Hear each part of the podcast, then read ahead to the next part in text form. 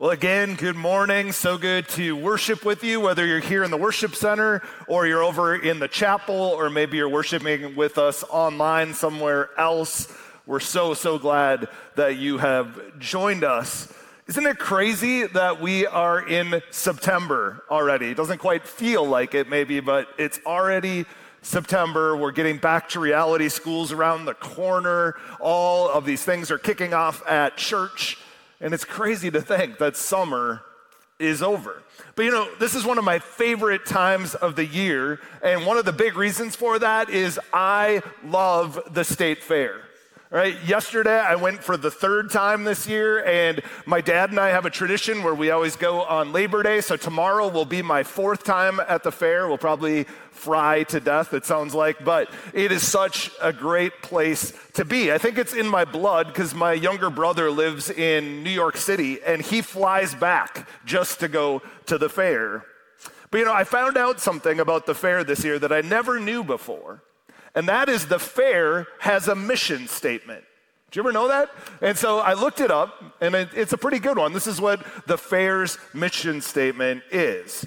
It's the state fair's mission is to educate and involve our guests by providing a world class showcase that is innovative, entertaining, and fun. Now, a big part of a mission statement is it's only as good as your execution, right? Like if you have a mission statement, you need to actually achieve what you say your mission is. So I thought back to my visits this year. Innovative. I mean, we had deep fried cheesecake. I mean, pretty innovative, right? I thought about entertaining. Well, we walked all over and we saw numerous Calvary band members playing in different music groups. So, very entertaining. And fun, I mean, where else can you see a llama obstacle course? I'm not making it up. They actually have it in the animal barn. So I think they're doing pretty good on their mission statement. But it got me thinking about our church at Calvary. We too have a mission statement, and some of you might even have it memorized. Calvary's mission is leading people into a growing relationship with Jesus. You know, back when I was talking to the call committee about possibly coming here to be a pastor, one of the things that drew me to Calvary was this mission statement because it was so clear that it was so important to all of those committee members. And then as I have met people throughout the congregation, again, it is so clear that people live this out in so many important ways, whether it's from our worship experiences to our small groups to our classes to our programming for all different ages. People have a desire to grow in their relationship with Jesus. And you know, that's exactly what the early church did. If you read back in the book of Acts, chapter 2, it's a familiar passage for many of you. We get this picture of what the early church was like. And what we see is that there is a group of people that are incredibly devoted to following Jesus, but they weren't content to just coast along. No, they had a desire to grow each and every day. And they weren't content to keep the good news to themselves, they had a desire to share it with every person around them. And so I want to look at this passage briefly with you. It's Acts chapter 2, starting with verse 42. And it says, They, this early church, devoted themselves to the apostles' teaching and to fellowship, to the breaking of bread and to prayer. Everyone was filled with awe at the many wonders and signs performed by the apostles. Now, it doesn't say just a few people were filled with awe, or just the people who were especially bought in, or the people who tend to sit in the front row at worship. No, it was everyone, even in the community surrounding the church, everyone was filled with awe because God was doing something amazing. It goes on to say in verse 44 all the believers were together and had everything in common. They sold property and possessions to give to anyone who had need. If there was anyone struggling, if anyone had any needs, the community of the church would come around them to help support them. It meant that there was an expectation that people were growing in generosity, that they were loosening their grip on the things of this world. And you know, it's the same kind of perspective that we as the church are called to have to live out generosity in any way that we can. Well, then look at verse 46. It says, Every day they continued to meet together in the temple courts. You see, coming to worship maybe once a month or every six weeks wasn't good enough for them. Even coming to worship once a week wasn't enough. They were meeting daily together, growing in their faith. And then in verses 46 and 47, it says they broke bread in their homes and they ate together with glad and sincere hearts, praising God and enjoying the favor of all the people. And so they saw faith and church and worship and spiritual growth as an everyday reality. It wasn't something to just check off the list and then go back to their everyday life. It's the series that we just completed over the past number of weeks that our faith is meant to be an everyday kind of thing. And so they joined small groups and they came together and they sat around tables and they discussed their faith and they grew together and they invited others in.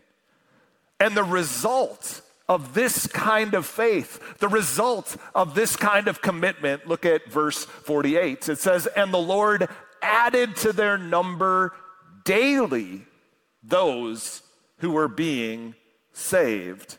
It's because they were committed to God's mission. It's because they continued to keep on growing and being challenged. It's because they were open to new opportunities and new people. It's because they were willing to get outside of their comfort zones and say, I'm willing to sacrifice my own preferences in order to reach others.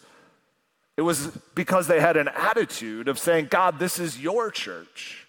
Do what you want to do in and through us. And so God used this early church to completely change lives, but not just that, it changed communities and eventually changed the world.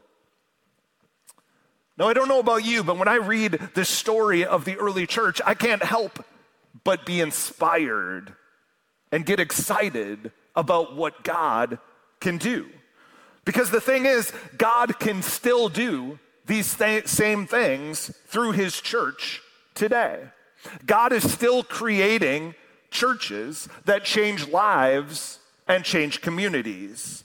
And so, what if we here at Calvary would become an Acts 2 kind of church? What if everything we did would further the mission that God has given us? What if everyone around us, even those who aren't believers, who have no desire to step foot in our doors, what if everyone was filled with awe at what God was doing?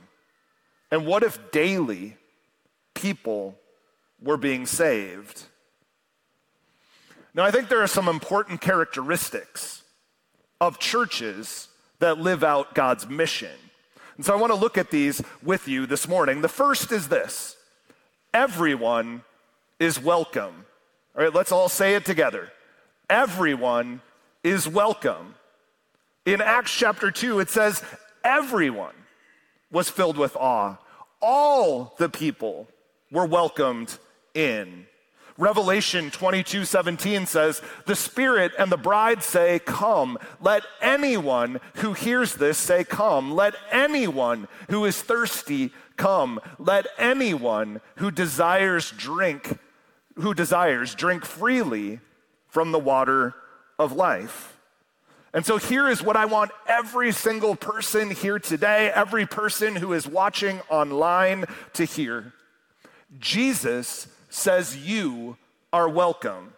No matter what your story is, no matter what you have said or done, no matter what your past might look like, Jesus says you are welcome. It doesn't matter the hurt or the pain or the guilt or the shame that you carry with you. It doesn't matter what you have been through, it doesn't matter what you are going through. You are welcome at Calvary. Now, over the years, I've had numerous conversations with people that go something like this. Someone will say, You know, I grew up Catholic, let's say, and I don't know if I believe what you guys do. Is it okay if I come to your church? And my response, of course, is yes, you are welcome. I've had others with tears in their eyes say, You know, I am in the depths of addiction. Am I even welcome at your church? And of course, every time we say, You are welcome here. I remember back many years at a, a, former church that I served, I got a Facebook message from someone that I had never met before. And this person said, You know, I have been an atheist my entire life, but for some reason, I feel led to come and visit a church. Can I have your permission to come to Sunday worship? I'm Of course, you can come any time. And so he started to come to worship on Sundays, and the following Easter, we baptized him as he put his faith in Christ. You see, in order to be faithful to God's mission, we need to remember everyone is welcome. Now, sometimes you hear us say, we want Calvary to be a place where you can belong before you even believe. You see, that means our front door is not a bunch of rules or doctrine or theology. Our front door is the cross of Christ, where the ground is completely level. We want people to come and kick the tires, to come and ask questions. We want to be a place that welcomes anyone and everyone. Now, one part of our five year vision as a church says that we want no hurdles to hope. As we look around at how we present ourselves and how the ministries run here at the church, we want to look for any obstacle, any hurdle that might come in the way of someone coming to hear the good news. But what if this would become a filter for each one of us personally? What are the obstacles or the hurdles that we are putting before someone who needs to hear the good news? Or when we look around on a Sunday morning, what are the things that we can do to help make Calvary a more welcoming place for people coming to check things out? You see, every one of us can play a vital role in the vision and the mission of the church. We need to welcome people, just like Jesus taught us. We need to welcome people in our community, your family, your friends, your coworkers. We need you to go out and welcome people, to invite them, to bring them to church with you.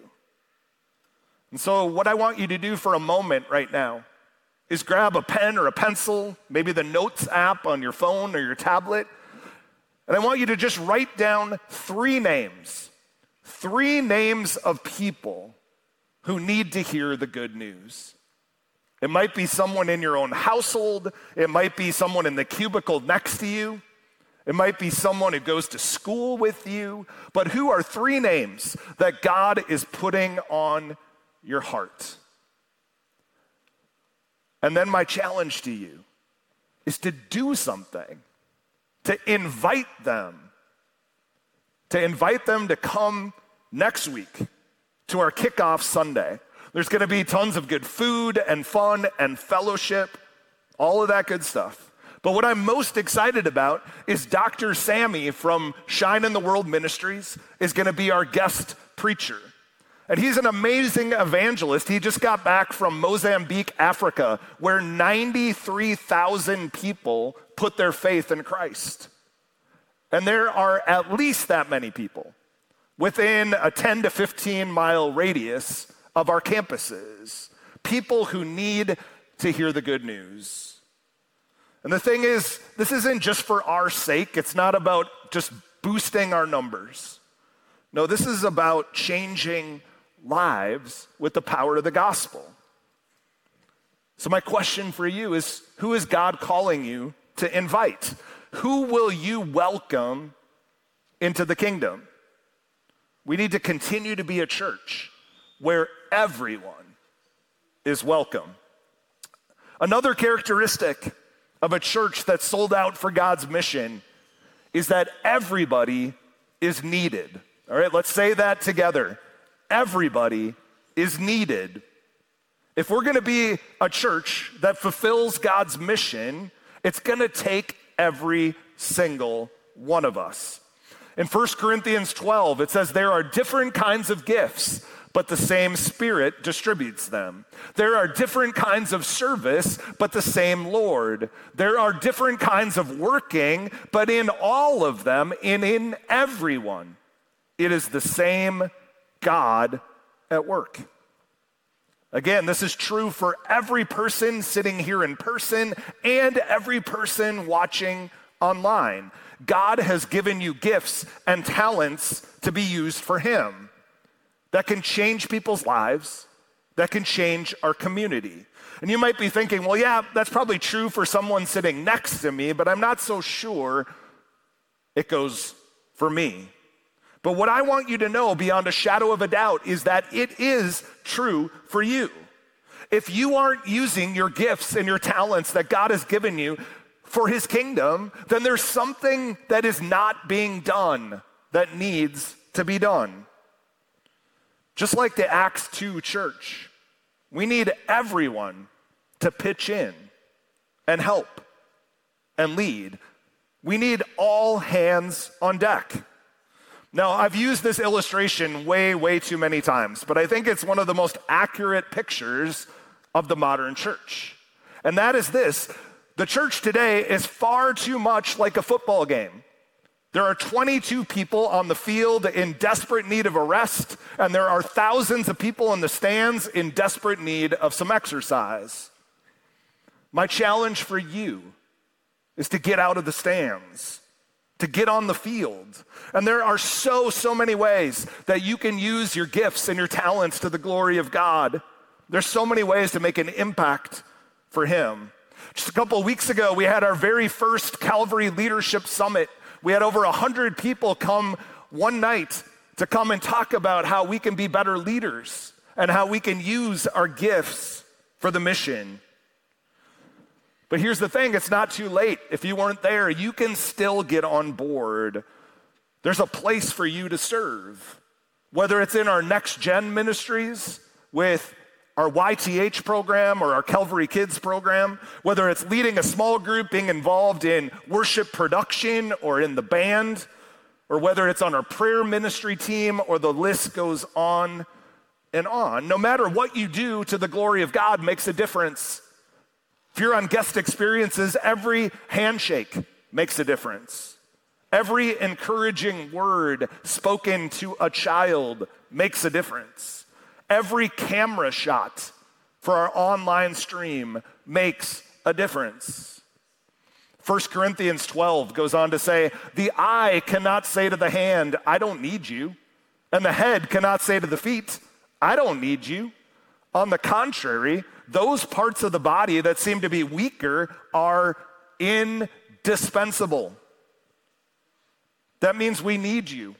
No matter how God has wired you up, there's a place for you. Our church is much too big to not all use our gifts together. And so I want to challenge you before you leave this place today or before you log off online, make a commitment to God. Say, God, I am going to step up this year and I'm going to use my gifts for you. I'm going to do what you called me and wired me up to do.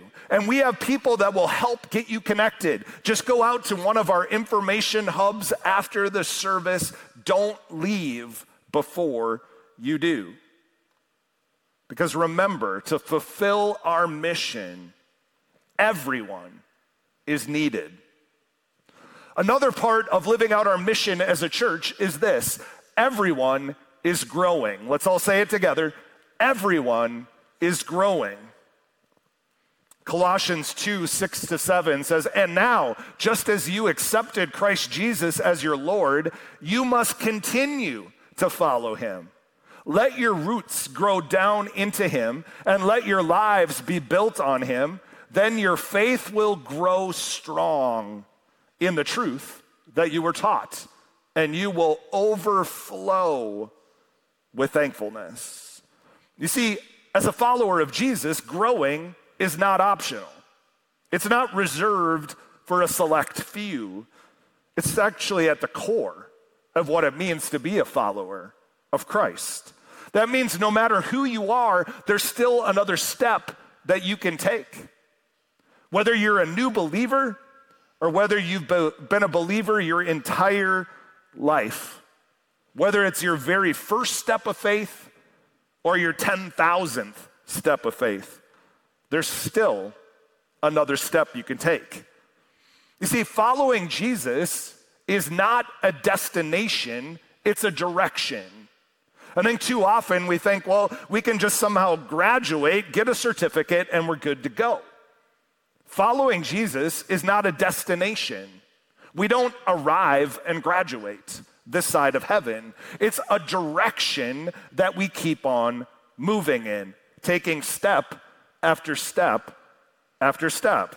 I think way too many Christians have turned following Jesus into a transaction. You know, they think, well, if we just make a proclamation of faith, then we can just wait for heaven. But that's not what Jesus calls us to. Instead, it's a lifelong process of being formed and transformed into his likeness, into his character. You know, in many ways, there are many different ways that we can keep on growing. Just a couple weeks, we kick off our community nights on Wednesday nights. We have an Alpha class. If you've never been to Alpha before, you need to check it out. It goes through some of the biggest questions of faith, and you can bring all of your doubts, all of your questions to that experience. And so check out Alpha. We also have a group coming to teach us how to have conversations with non spiritual people. The reality is, we live in a very secular world. And so, how can we be better at having conversations with people who don't even know what it means to believe in Jesus? And there's also a great parenting and discipline class if you have children great opportunities on Wednesday nights at community night to keep on growing in your faith. But not only that, we have small groups that meet all different days of the week and all different times. We have women in the Word, we have Iron Men, different groups that come and study God's Word. Remember, to fulfill our mission, everyone needs to be growing. Well, finally, in order to live out this mission that God has given us, we need to be a church where everybody is changed. Let's say it together. Everybody is changed. Romans 10:13 says, "Everyone who calls on the name of the Lord will be saved." When we show up for church, we all come with baggage. We all come with pain. We all come with hurts. And what this verse is telling us is that when we come in here, we come as we are, but if you truly call on the name of the Lord when you leave this place, you will be changed and you'll be different and you'll be new. You'll have a completely fresh start. And you know what? That can happen for you today. We have countless stories in this church of this being true. People who have come broken and hurting and struggling and have been changed by the power of God. You see, when you come into the presence of the living God, you can't help but be changed. We hear about this in the book of 1 Samuel. It says, At that time, the Spirit of the Lord will come powerfully upon you, and you will be changed into a different person. Just wrap your mind around that for a second. You will be changed into a different person. This is the promise of God for every single person here today. Not just for some, not just for a select few, not just for those who memorize Bible verses. Every single one of us who enter into the presence of the living God can and will be changed. You see, that is the power of the gospel. That we can become more and more like Jesus. We can become more loving and more forgiving and more caring and more patient. See, when we make a commitment to be fully devoted followers of Jesus, when we say, you know, I will follow you wherever you lead, I will take the next step, I will do whatever you ask of me, Jesus. I will live my life for you each and every day. When we make that commitment, He will do miraculous things in our life. Now, this is true for us as individuals, but it's also true for us as a collective community, the body of Christ. The Spirit of God will show up in power, and lives will be changed. And then, because of that, entire communities will be changed and will never be the same again.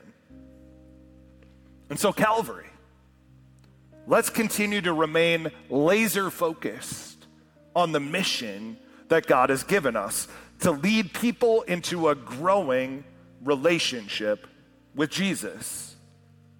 A church where everyone is welcome a church where everyone is needed, a church where everyone is growing, and a church where everyone is changed.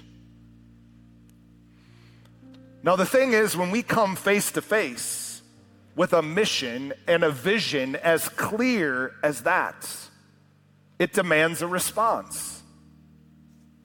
And you know what? I hope it sticks with you. I even hope it haunts you. I even hope it keeps you up at night. Asking the question Will you give your life to God's mission? Will you get on board with where God is leading? Will you set aside all your fears and your preferences and your anxieties and your selfishness and your criticism. And instead, will you boldly say, God, yes, I will follow you. I'm all in. All of who I am, I want to be a part of what you are doing to seek and save the lost and to build your kingdom on earth. I think there's no better mission to give your life to. There's no better mission to be a part of. And think of how amazing it is. Jesus looks at you and he looks at me and he says, I pick you. I pick you to be on my team. And so, what's your response? Let's pray. God, I give you thanks for your power and your goodness, for your love. I give you thanks for your gracious call to each one of us to be a part of your mission and to be a part of this church in this place, in this moment in time. God, help us to keep our eye on the ball, to stay laser focused on the mission that you've given us and God, help us to step up and to serve and to lead and to invite and to be a part of what you're doing.